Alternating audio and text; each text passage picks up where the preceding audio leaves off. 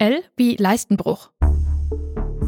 Wenn man einen Leistenbruch hat, dann brechen da keine Knochen, sondern es geht Gewebe im Bereich der Leiste kaputt.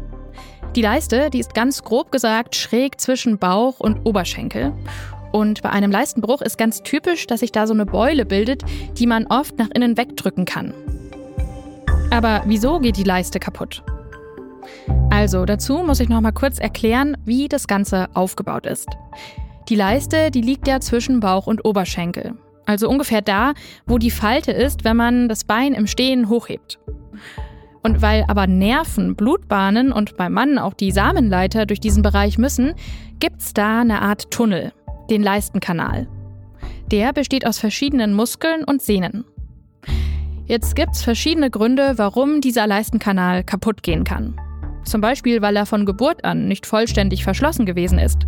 So einen Leistenbruch haben oft Babys, Kinder und junge Menschen. Aber es kann eben auch sein, dass es schwache Stellen in der Wand vom Leistenkanal gibt.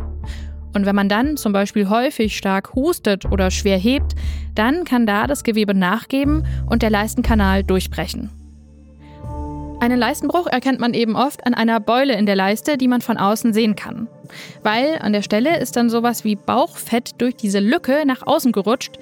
Und das kann wehtun oder man hat das Gefühl, dass in der Leiste was ist, was da nicht hingehört, wie so ein Fremdkörper. Das fühlt sich dann an wie ein Drücken. Bei einem Leistenbruch sollte man auf jeden Fall in die Praxis gehen und sich behandeln lassen. Wenn nämlich zum Beispiel Teile vom Darm eingeklemmt werden, das kann auch passieren, dann können die im schlimmsten Fall absterben. Einen Leistenbruch muss man mit einer Operation wieder schließen, da gibt es unterschiedliche Methoden. Was sich gut eignet, das wissen der Arzt oder die Ärztin. Das war es mit dieser Folge von Gesundheit hören, das Lexikon. Ich bin Kari Kungel. Und wenn ihr euch weiter einlesen wollt zu dem Thema, dann schaut doch gerne mal bei der Apothekenumschau vorbei. Passende Links gibt's in den Infos dieser Folge.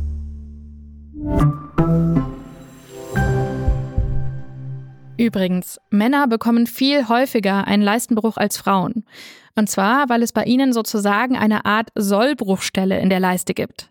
Weil bei männlichen Babys, die noch im Mutterbauch sind, da müssen die Hoden noch durch den Leistenkanal durchwandern. Richtig gehört.